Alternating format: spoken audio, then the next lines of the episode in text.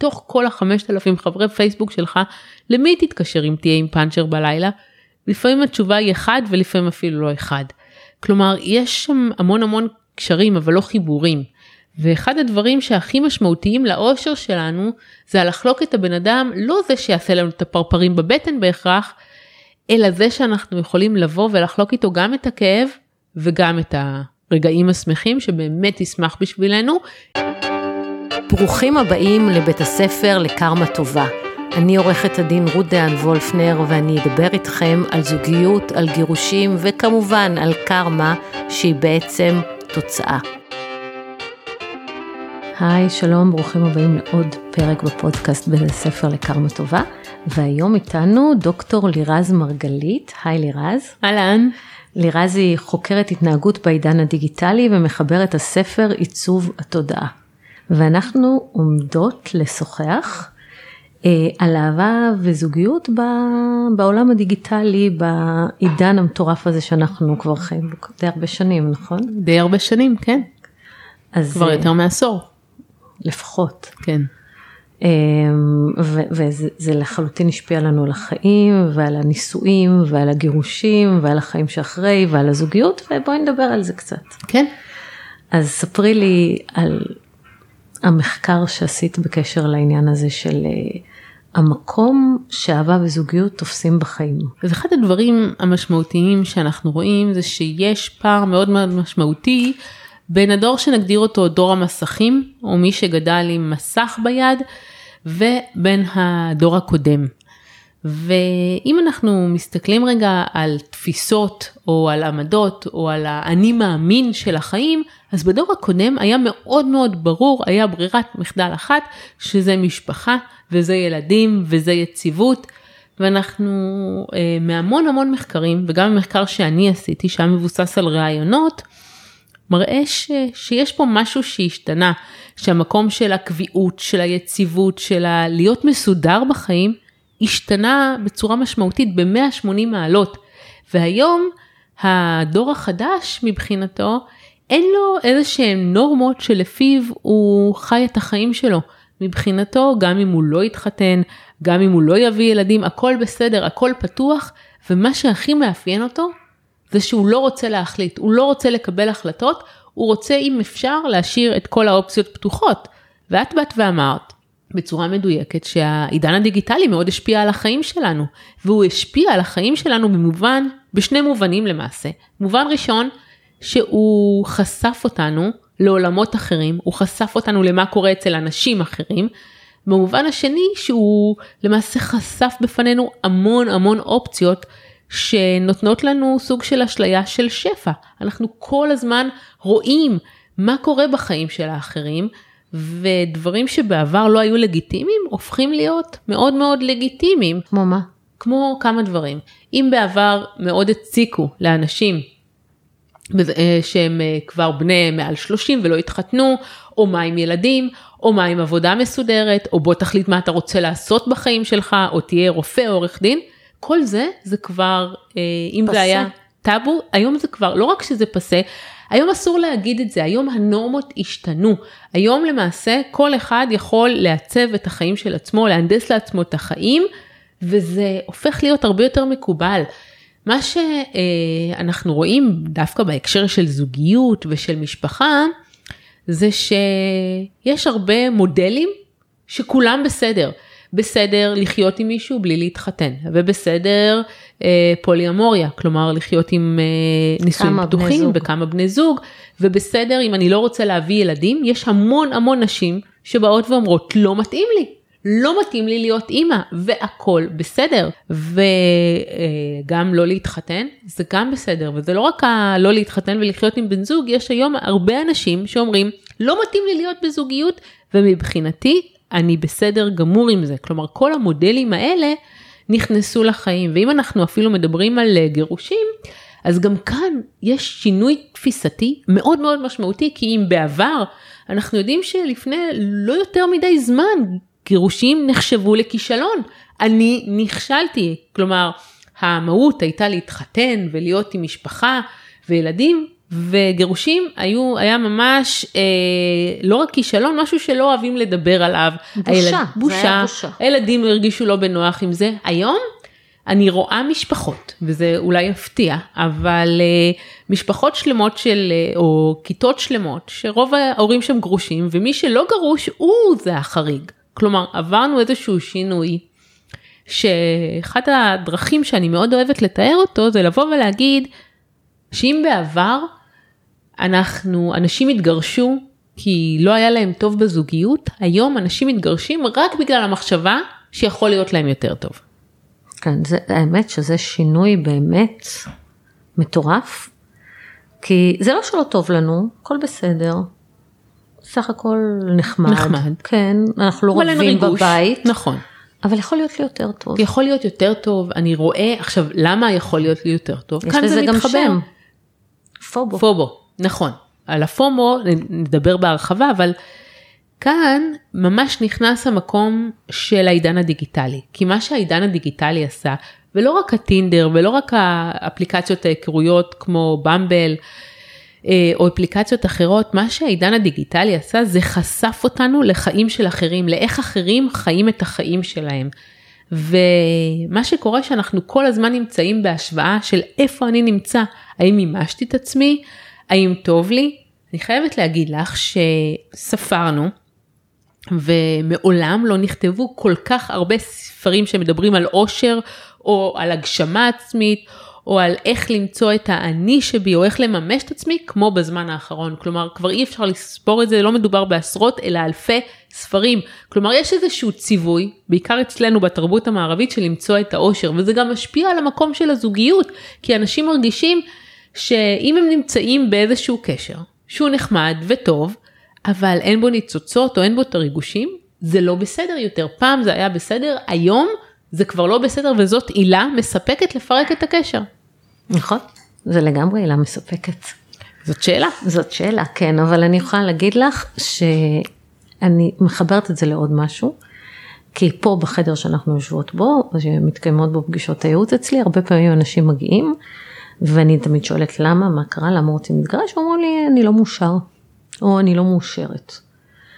ובדרך כלל, לא ב-100% מהמקרים, אבל אני יכולה בשקט להגיד שב-90% מהמקרים, הטענה הזאת של אני לא מאושר או לא מאושרת היא טענה נכונה, אבל היא לא היחידה.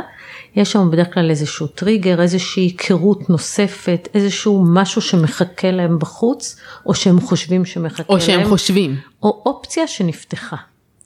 ואז זה מגיע יחד עם אני לא מאושר. נכון. אני, אני לא מתגרשת בגלל שההוא מהעבודה התחיל איתי, אבל אני לא מאושרת. אבל למעשה, הרבה שנים אני לא מאושרת באותה רמה. אבל קרה משהו. כן. פתאום יש לי עוד אופציה שנפתחה, אולי יכולים להתאהב בי, אולי אני יכולה להרגיש אחרת, או, או הוא. נכון. ואז זה, אני לא מאושר הזה, זה תמיד כיסוי לעוד משהו. לעוד משהו, נכון. וזה, כאן אנחנו חוזרות בדיוק למושג הזה שהזכרת, ששווה לבאר אותו. מה זה הפובו? אם פעם כשאנחנו דיברנו על אחד החששות הכי גדולים של העידן הדיגיטלי, דיברנו פעם על הפומו. הפומו זה ה-fear of missing out. אני בפייסבוק, אני באינסטגרם כי אני מפחד להחמיץ משהו.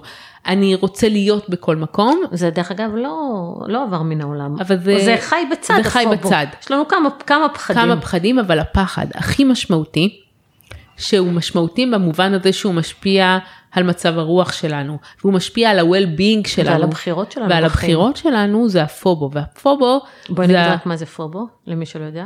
ה-fear of better options, כן. הפחד מבחירות טובות יותר.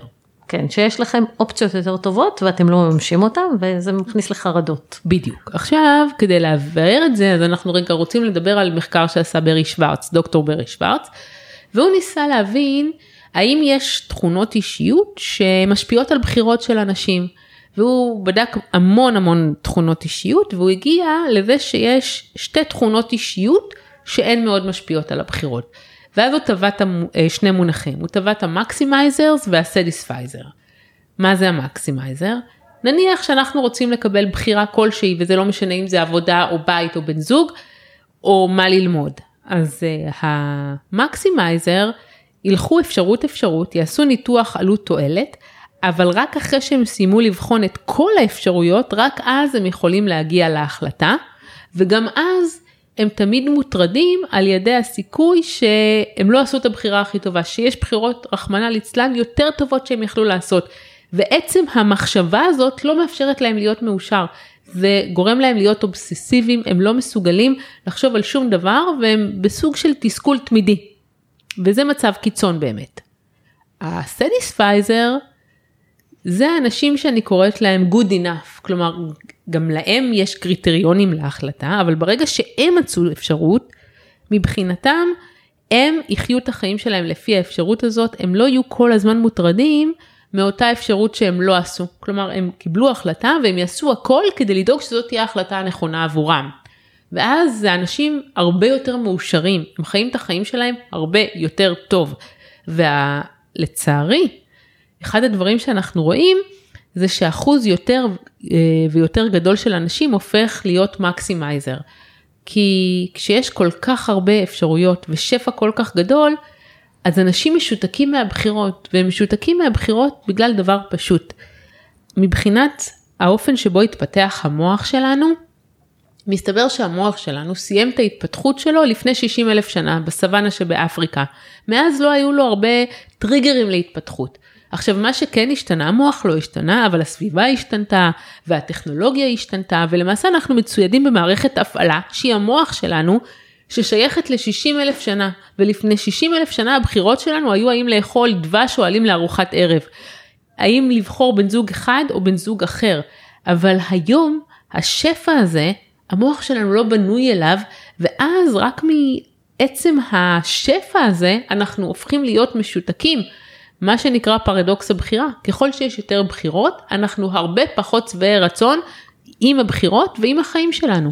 אני חושבת שאולי מוסד הנישואים ניסה לפתור את הדילמה הזאת, כי ברגע שהתחתנת, לכאורה בחרת, אתה, זאת הבחירה שלך for the rest of your life, ואז אתה אמור להיות בשלב ה-satisfizer, זאת אומרת, אתה, זה, זה הבחירה שלך. הבחירה. ואתה סבבה עם זה, וגם אם זה לא מושלם, יש גם, את יודעת, ביירון קיטי נדמה לי מדברת נכון. על זה, שאם זו הבחירה שלך, אז תנסה לראות מה טוב מה בה, טוב בה, ולא תחפש אה, כל הזמן מה טוב יותר. למעשה הדבר הזה יכול להציל לכם את הנישואים, שימו לב. לגמרי, נכון. כי מוסד הנישואים נועד בעצם לסגור לך את האפשרויות של הבחירה. בעצם, זה, אבל... בעצם, אבל למעשה... תראי, מה שזה היה ככה, באמת, אבל uh, ככל שאנחנו נחשפים באמצעות הדיגיטל ליותר אפשרויות, אנחנו לא יכולים להתעלם מהם. ואז זה כל הזמן גורם לנו לחשוב על כל אותם חיים שיכולים להיות לנו, ואנחנו מסתכלים על אחרים, ואנחנו מסתכלים על העושר, האומנם האשליה של העושר שניבטת אלינו מבעד הפייסבוק ומבעד האינסטגרם ובתמונות של כל האנשים שמחייכים.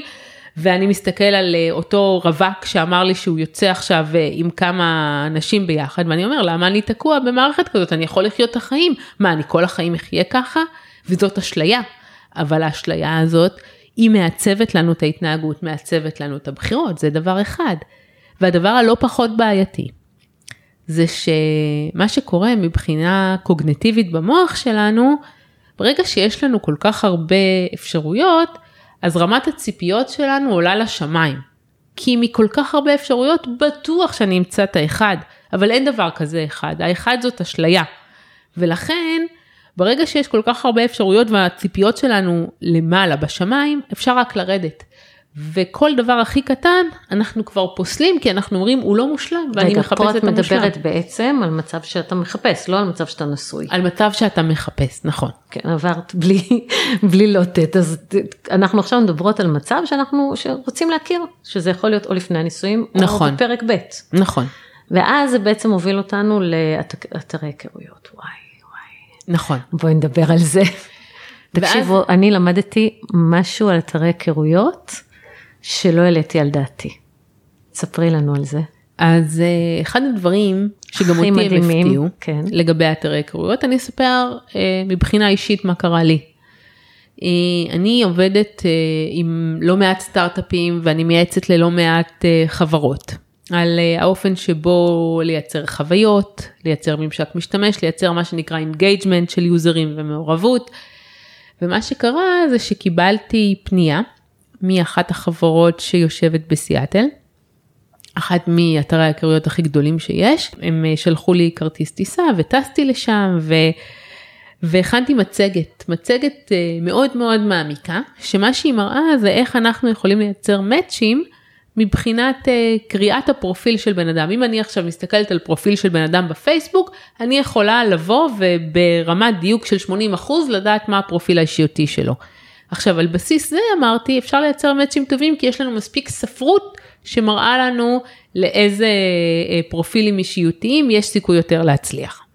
ואז באתי ונכנסתי לחדר, זה היה אה, באחת הקומות הגבוהות ויושבים מולי שלושה אנשים מהמוצר ומהביזדב באותה חברה ואני מתחילה להציג ואני רואה שאין כל כך הרבה התלהבות ואני עבדתי המון על המצגת אין הזאת. תגובה. אין תגובה. יש חיוכים מנומסים אמריקאים כאלה אבל לא מעבר לזה ואז אני מגיעה לשקף השני ובשקף השני הם פשוט עוצרים אותי ואומרים לי תקשיבי לירז זה נחמד אבל זה לא בדיוק מה שהתכוונו. ואז מה שהבנתי בדיעבד, שמבחינתם הם לא מנסים לייצר מאצ'ים, שהמודל העסקי שלהם ייפול אם הם ייצרו את המאצ'ים, שהמודל העסקי שלהם בנוי על זה שאנשים לא ימצאו את האחד, כי אם הם ימצאו את האחד הם יעזבו את האפליקציה, ואז הם באמצעות אה, כל מיני פיצ'רים, כמו לייצר את אשליית השליטה, כמו לגרום לנו להתאהב בציד, כמו לגרום לנו ריגוש בלהזיז אנשים ימינה ושמאלה, אנחנו מעדיפים להישאר במרדף והרבה פעמים מכשילים את עצמנו מלמצוא את האחד. אז טוב, אז, אז למי שלא הבין את זה, תקשיבו טוב. אתרי היכרויות, הביזנס שלהם זה שתתקעו באתר היכרויות ולא בעצם תכירו. זה השורה התחתונה. זאת אומרת, כל פעם שאתם בתוך אתר היכרויות, תשימו לב טוב טוב שהם לא באמת מעוניינים שתמצאו. דרך אגב, אני, את יודעת, אם מישהו שומע את זה ורוצה להציע לך סטארט-אפ, הייתה סדרה The One, את ראית אותה? כן. שמישהי ש... פיתחה איזה, על, על בסיס קוד, על בסיס ה-DNA, למצוא את, נכון. את המאץ' המושלם, אבל יכול להיות שעל בסיס הפרופיל בפייסבוק, תקשיבי, אני קונה מניות בסטארט-אפ הזה, למי שמתכוון לקחת את, להשקיע בלירז. אמ, אני חושבת שזה זה רעיון מדהים. אז בעצם כשאתם נכנסים לאתר היכרויות, האפליקציה לא מעוניינת שתכירו. נכון. מעוניינת להציג לכם כל מיני אופציות, וזה בעצם מפתח גם את הפובו הזה. בדיוק, את הפחד מזה ש... יש משהו ש... יותר טוב. נכון, וכאן יש מושג חדש שנכנס, שנקרא עלות אלטרנטיבית. ומה זה עלות אלטרנטיבית? זה אומר שעלות אלטרנטיבית זה כל האופציות שלא בחרתי, אז ככל שיש יותר אופציות, אז העלות אלטרנטיבית גדלה.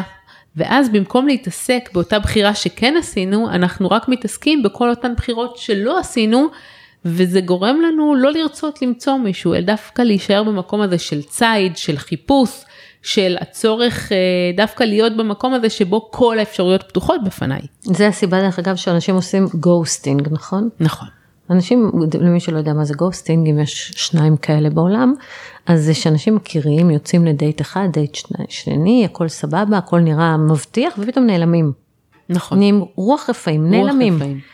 וזה קורה המון, וזה נובע מהתוצאה שהם עדיין בתוך האתר, ויש מצב שהם חיפשו עוד אופציה, עוד אופציה. או שהם יקבלו, והמקבול זה גם... אז מקבול זה גם תופעה מאוד מעניינת, שאומנם היא תמיד הייתה, אבל במינונים מאוד מאוד קטנים. והיום כשאנחנו מסתכלים על מקבול, ותכף נבהר מה זה אומר, אז האחוזים הולכים וגדלים, כלומר זה הופך להיות משהו ש... ממשהו שהסתרנו למשהו שהוא לגיטימי. לגיטימי. ומה זה המקבול הזה? המקבול הזה אומר שעד שלא עשינו את שיחת האקסקלוסיביות, כלומר הכרזנו שאנחנו בלעדיים ויוצאים רק אחד עם השני, אז זה מאוד לגיטימי גם לנשים וגם לגברים לצאת עם עוד אנשים ביחד ואפילו מדברים על זה, הם אומרים לי שלמשל אה, דיברתי עם אה, מישהי לא מזמן ראיינתי אותה. והיא אמרה לי תראי אני אמרתי לו הוא שאל אותי אם אפשר להיפגש בחמישי אמרתי לו לא בחמישי אני פוגשת את אה, אודי הבן אדם שאני יוצאת איתו כלומר זה הפך להיות ממש ממש בסדר. לי יכול להיות שאני מדור אחר שאני ממש חייזרית במקום הזה אבל אה, לא נראה לי שאפשר באמת להכיר מישהו באמת כשממקבלים, זה מאוד מאוד בעייתי. כן, זה לא אפשר, אבל השאלה מה יצא מזה. בדיוק, בדיוק, נכון. אז מה, מה עוד יש לנו להגיד על אתרי היכרויות האלה? אז אחד הדברים שאנחנו רואים לא רק על אתרי היכרויות, אלא על הדיגיטל באופן כללי, שהוא שינה המון מהנורמות שהיו מקובלות, למשל. גם כשאנחנו כבר מכירים מישהו, נניח שיש איזשהו מאץ', אנשים מאוד נמנעים מלעבור לטלפון. לעבור לטלפון זה כבר אינטימיות מרמה אחרת. והם נשארים ב... מקסימום עוברים לוואטסאפ, לא? לוואטסאפ. עכשיו, למה זו בעיה? הוואטסאפ מאוד בעייתי מבחינת uh, הפיצ'רים והתקשורת שהוא מאפשר לנו. אני רואה שהוויים הכחולים משגעים אנשים, ולא רק משגעים אנשים, גם הרבה פעמים גורמים לפרידות ולחוסר תקשורת, המון miscommunication בקשר. ולמה? אנשים כל הזמן מסתכלים, אה, אם אין לו שני הוויים כחולים זה אומר שהוא מנסה להסתיר ממני משהו, אם הוא נניח נטרל את האופציה הזאת, או אם הוא לא נטרל וענה למישהו לפניי, זה אומר שאני נמוך בסדר העדיפויות שלו. ואז אנשים גם מתחילים לייצר משחקים כמו, אה, הוא כתב לי, אני לא אענה לו עכשיו כדי שהוא לא יחשוב שאני זמין מדי. כלומר, זה מייצר מסכת שלמה של משחקים. ומעבר לזה, אני יכולה להגיד לך שכל דבר הכי קטן מקבל משמעות פתאום. איזה צבע לב הוא איזה שלח לי. צבע לב הוא שלח לי, בדיוק. עושים מזה סימפוזיון, ו... ואם הוא אתמול הוא שלח לי לב עם הבוקר טוב והיום הוא כבר לא שלח לי לב זה אומר שהוא אוהב אותי פחות. עכשיו, הרבה פעמים אין לזה שום משמעות, אבל אנשים מייחסים לזה משמעות ו... ולפעמים זה נגמר פה בוואטסאפ בגלל שלא נותנים לזה משמעות אמיתית בגלל כל מיני העלבויות מיותרות ולא נותנים הזדמנות אמיתית לקשר. אז הוואטסאפ בעצם אה, יוצר קומוניקציה ש... שדופקת את היחסים. לגמרי, זה דבר אחד. אז מה, מה אפשר להמליץ בעניין הזה? אני הייתי אומרת אל תשחקו משחקים. א', אפשר להגיד על צחקו משחקים, אני אגיד את זה אבל בקצת אמביוולנטיות, כי יש משהו במשחקים. משחקים אגב זה לא רק של בני אדם, משחקי חיזור תמיד היו. כלומר המקום הזה של החיזור, של הלא מושג, של ה... יש בזה אפילו משהו רומנטי. השאלה היא לאיזה, אה, מה, איפה עובר הגבול ולאן לוקחים את זה. כלומר, אם את רוצה לשחק משחקים כדי להיות לא מושגת, זה בסדר, נכון, זה, אין מה לעשות. כל המחקרים מראים שזה יכול לתת, להכניס תשוקה במערכת, במערכת היחסים. ככה רגע, אנחנו. אני מכניסה לך עוד משתנה. את לא מושגת, אבל יש עוד אלף כמוך באפליקציה. אז מה, מה, מה גובר? אז השאלה היא זה מתי. לא כמו פעם שהכרת אותה בבר ואתה מאוד רוצה והיא לא מושגת והאופציות מוגבלות. היום את לא מושגת, את לא עונה שעתיים, אז אני נכנס לאפליקציה ומתחיל להזיז. שמאלה וימינה. וזאת הבעיה המרכזית. למה זאת בעיה? כי המשחק התפקידים השתנה, כלומר אם, אה, או סדר התפקידים השתנה, כי אם בעבר היה אפשר להתחיל לשחק את המשחקים על ההתחלה, אז אי אפשר כבר לשחק אותם, כי אה, אנחנו מתחרים עם כל כך הרבה אנשים אחרים. אז כרגע כדי לדעת אם עוברים לשלב הבא, אני חייבת להיות אני, אני לא יכולה להיות לא מושגת. ויש בזה משהו שאפילו קצת הורס את הרומנטיקה, והורס את האופן שבו פעם היה סדר הדברים, ואז המקום הלא מושג צריך להגיע אחר כך, שיש בזה משהו מאוד לא טבעי. זה דבר אחד. והדבר הנוסף הוא שיש המון איתותים שצריך ללמוד אותם מחדש, לא איתותים רק בוואטסאפ אלא בפייסבוק. אה, הוא פתאום עשה לייק, הוא יצא עם חברים שלו ולא אמר לי ואני רואה את זה בפייסבוק. כלומר כל מיני אה, דברים מהסוג הזה שמאוד מקשים לייצר זוגיות אמיתית, כמו שצריך. כי אנחנו כל הזמן עסוקים בעולם שבו הכל חשוף ואנחנו יודעים את הכל ואנחנו רואים את הכל אה, וזה לטוב ולרע. כן, אני יכולה גם להגיד לך על ה... גם על האינסטגרם וגם על הפייסבוק, שהם השפיעו על החיים, גם על חיי הנישואים, בהיבט הזה שזה שתי אפליקציות שמביאות להמון מקרי גירושים. נכון. ב- קודם כל בוואטסאפ מגלים בגידות, זה כמעט המכשיר מספר אחד לגילוי בגידות. אה, לפעמים שוכחים את הוואטסאפ בטוח, לפעמים סתם מחטטים בוואטסאפ, לפעמים קופצת הודעה על מסך אה, שחור בארבע בבוקר. הודעה מאוד אה, מפורשת את אומרת, כן, שלא משתמעת לשני פנים. הודעה לשתי שלא צריך פנים. לראות. אה, לפעמים מישהו יוצא לרוץ ומשאיר את הטלפון שלו, ואז במקרה מגלים מה קורה. אפילו לפני כמה זמן היה לי מישהו שחשד באשתו, אבל היה לה קוד מסובך, ואז יום אחד היא ישבה ועשתה את הקוד והוא פשוט הסריט אותה. היא לא שמה לב והוא צילם אותה, עושה את הקוד, ואז הוא נכנס לה לטלפון, ואז הוא מצא שם עולם ומלואו. של אה, בגידות. ברור. אם, אם יש קוד שאת לא אמורה לדע, שאתה לא אמור לדעת ואתה צריך להסריט אותו, אז סימן שאם תחפש טוב כנראה תמצא משהו. ובפייסבוק אה, יש המון אהבות קודמות שחזרו לחיים. שחזרו לחיים בגלל הפייסבוק, כן, נכון. ולפעמים אה, הצ'אטים בפייסבוק גם מתגלים, משאירים אותם על המחשב, משאירים טלפון, זה, זה דברים גלויים בסופו של דבר. כן. ו, וכן, גם הפייסבוק וגם הוואטסאפ השפיעו על חיי הנישואים כבר המון שנים, ברמה כזאת שהם מפרקים. מפרקים זוגיות, נכון. מפרקים זוגיות. גם, הוואטסאפ זה לא, דרך הוואטסאפ לא מפרקים זוגיות, דרך הוואטסאפ מגלים, מגלים בגידות. אבל דרך הפייסבוק כן, כי פתאום, כמו שאמרת, נפתח עולם שלם של אנשים. שלא היה פעם, לא יכולתי לראות את החבר שלי מכיתה ח', מה נכון. קרה איתו, ולא יכולנו להתחיל להחליף חוויות על חיי הנישואים שלנו. ופסיכולוגית, זה מחזיר לחיים, ובעיקר צריך להבין, מרגש. מרגש, בדיוק, אנחנו מחפשים, אנחנו פשוט הפכנו להיות ציידי ריגושים, כי לא משנה מה, ולא משנה כמה טוב לאנשים בנישואים, בשלב מסוים זה מפסיק לרגש, כי ככה עובד המנגנון ההורמונלי שלנו. וברגע שזה מפסיק לרגש, ויש קשר חדש שהוא נראה טוב, והוא בלי הבעיות, והוא בלי הילדים, והוא בלי מי לוקח אותם לגן, והכל נראה אה, כל כך טוב שם, זה מאוד מפתה. ואנחנו... ואז אנחנו מחליפים את הריגוש עם אושר. בדיוק, לגמרי, לגמרי. ו- ואחד הדברים הכי משמעותיים זה בדיוק מה שאת מציינת, שאנשים לא מבינים עד הסוף את ההבדל בין ריגוש לבין אושר, כי ריגוש זה משהו מיידי. הריגוש זה על לאכול שוקולד ועל לקבל אה, אה, וואטסאפ ממישהו שאנחנו, אה, ממישהו שאנחנו בוגדים איתו, ממישהו שמרגש אותנו. בדיוק, או שיגידו לנו כמה אנחנו נראים טוב. העניין הוא שאושר זה לא מצב של ריגוש, אושר זה מצב מתמשך, ובדרך כלל אושר אנחנו מגלים בדיעבד תקופות שבהן היה, היה לנו טוב.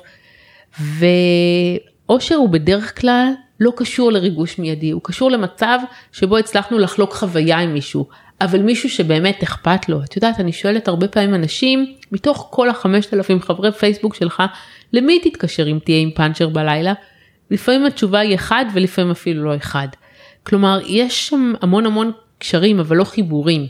ואחד הדברים שהכי משמעותיים לאושר שלנו, זה הלחלוק את הבן אדם, לא זה שיעשה לנו את הפרפרים בבטן בהכרח, אלא זה שאנחנו יכולים לבוא ולחלוק איתו גם את הכאב וגם את הרגעים השמחים שבאמת ישמח בשבילנו.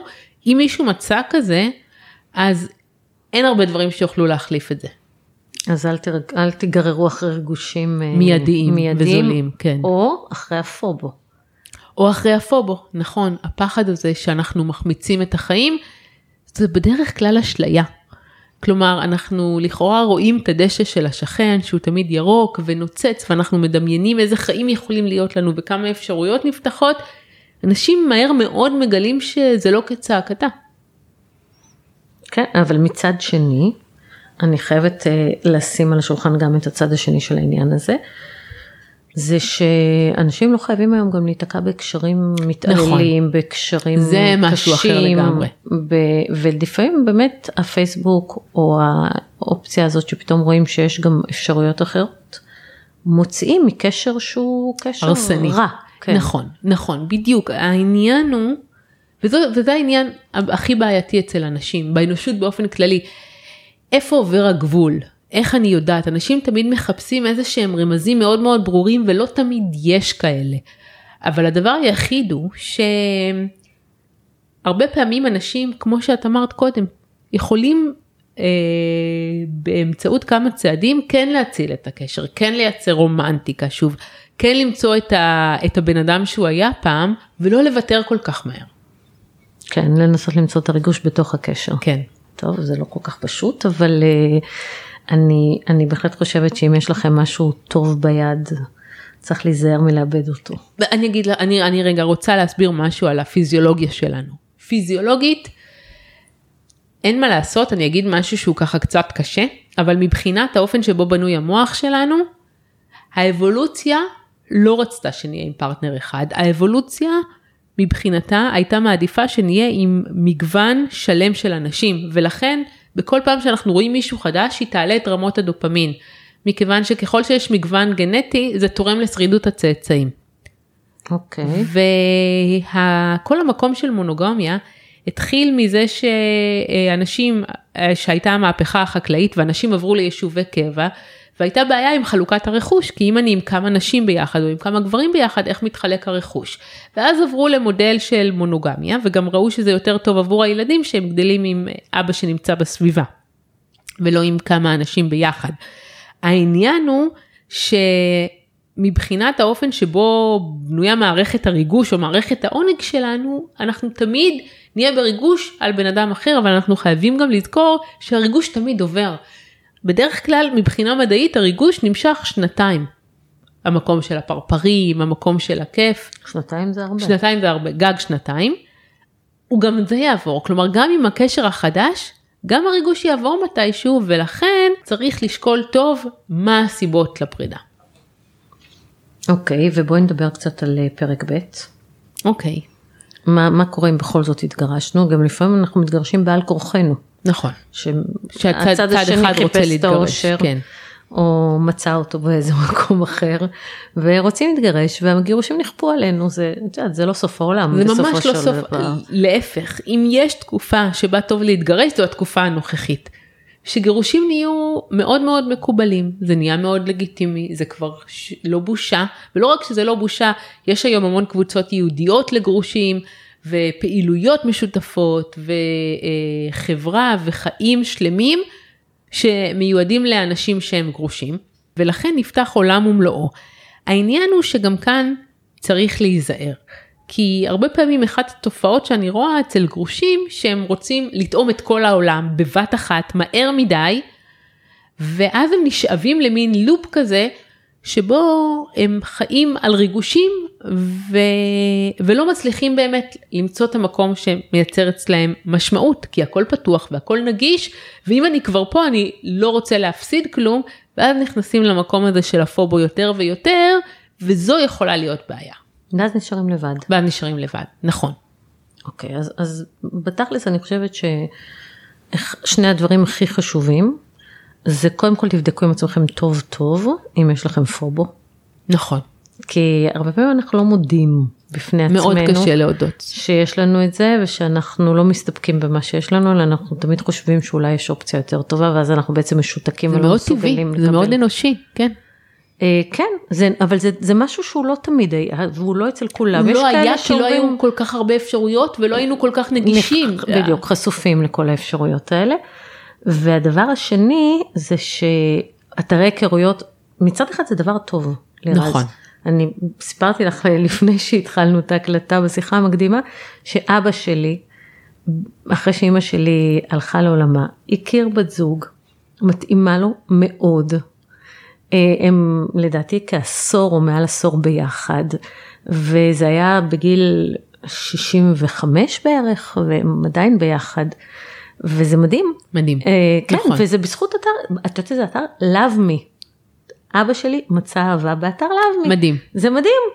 אז מצד אחד זה, זה מדהים שיש את האופציה הזאת, כי פעם לא היה את האופציה הזאת והיית תלוי בזה שיכירו לך, או שתכיר במקרה, או שתלך נכון. לאיזה פיק הבר ו- או תכיר במקום העבודה, שמצד אחד זה טוב להכיר גם מחוץ לאפליקציות, מצד שני איזה מזל שיש לנו את האפליקציה מזל, הזאת. כי אחרת כנראה היה לו מאוד קשה להכיר, זה מצד אחד. מצד שני, אני כן אגיד שהאפליקציות יכולות להיות מקום נהדר להכיר מישהו, אם אנחנו יודעים להיות ב mindset שבה הכרנו מישהו ואנחנו נותנים לו הזדמנות אמיתית. ואני חושבת שזה מה שאבא שלך עשה, הוא הכיר ולא כל הזמן המשיך לחשוב על זה שהוא יכול להכיר מישהי יותר טובה. ברגע שאנחנו מאמצים לנו את ה mindset הזה, הכל נראה אחרת לגמרי. נכון, זה, זה בעצם להיזהר מ- מהכוח, לשים מגבלה על הכוח של האפליקציות. בדיוק, כי זה מה שהאפליקציה מנסה לעשות, לשאוב אותנו, להיות בציד ובריגוש, והיא כל הזמן קורצת לנו ונותנת לנו פושים על איך אנחנו יכולים להיות הרבה יותר מאושרים ואיך אנחנו יכולים למצוא את האחד, זאת אשליה. כן, כי ברגע שמצאתם, הלך המינוי. בדיוק. בדיוק, אתם יוצאים מהאפליקציה. זהו, אז אני מאחלת לכל מי שמחפש אהבה שילך לו המנוי באפליקציית ההיכרויות. לגמרי. ואני מודה לך ששפכת אור פה על העידן הדיגיטלי הזה שאנחנו חיים בו ושהגעת להתארח אצלנו. נהניתי מאוד. תודה. ואתם מוזמנים אה, להמשיך להקשיב לנו, לדרג את הפודקאסט בכל אה, אתר שאתם מקשיבים, ותודה שהייתם איתנו. ביי. ביי.